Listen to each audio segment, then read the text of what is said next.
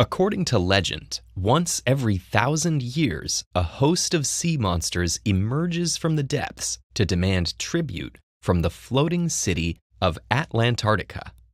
As the ruler of the city, you'd always dismissed the stories until today, when 7 Leviathan lords rose out of the roiling waters and surrounded your city. Each commands 10 giant kraken, and each kraken is accompanied by 12 mermites. Your city's puny army is hopelessly outmatched. You think back to the legends. In the stories, the ruler of the city saved his people by feeding the creatures a ransom of pearls.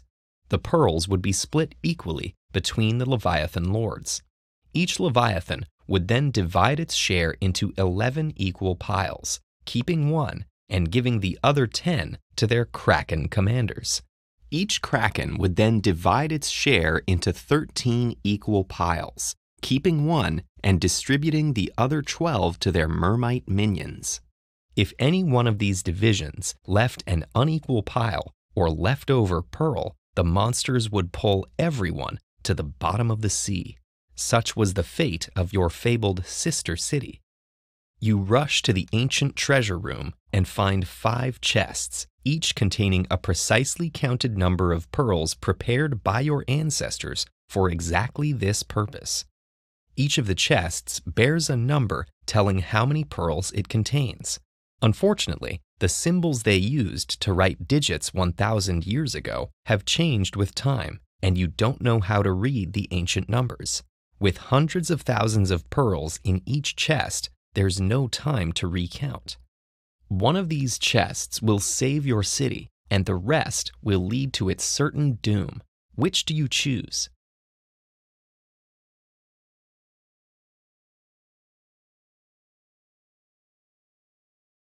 There isn't enough information to decode the ancient Atlantarctican numeral system, but all hope is not lost because there's another piece of information those symbols contain: patterns.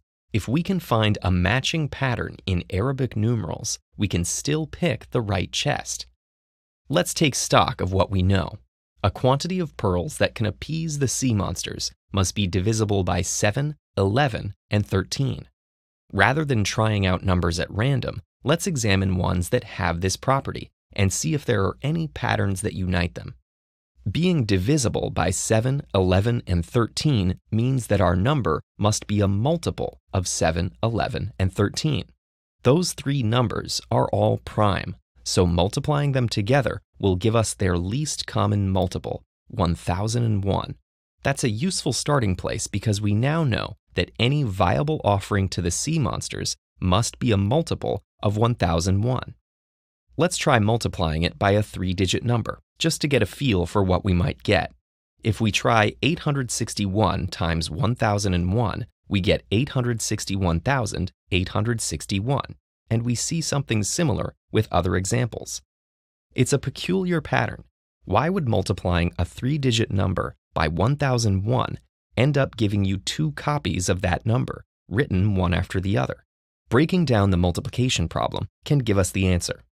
1001 times any number x is equal to 1000x plus x. For example, 725 times 1000 is 725,000, and 725 times 1 is 725.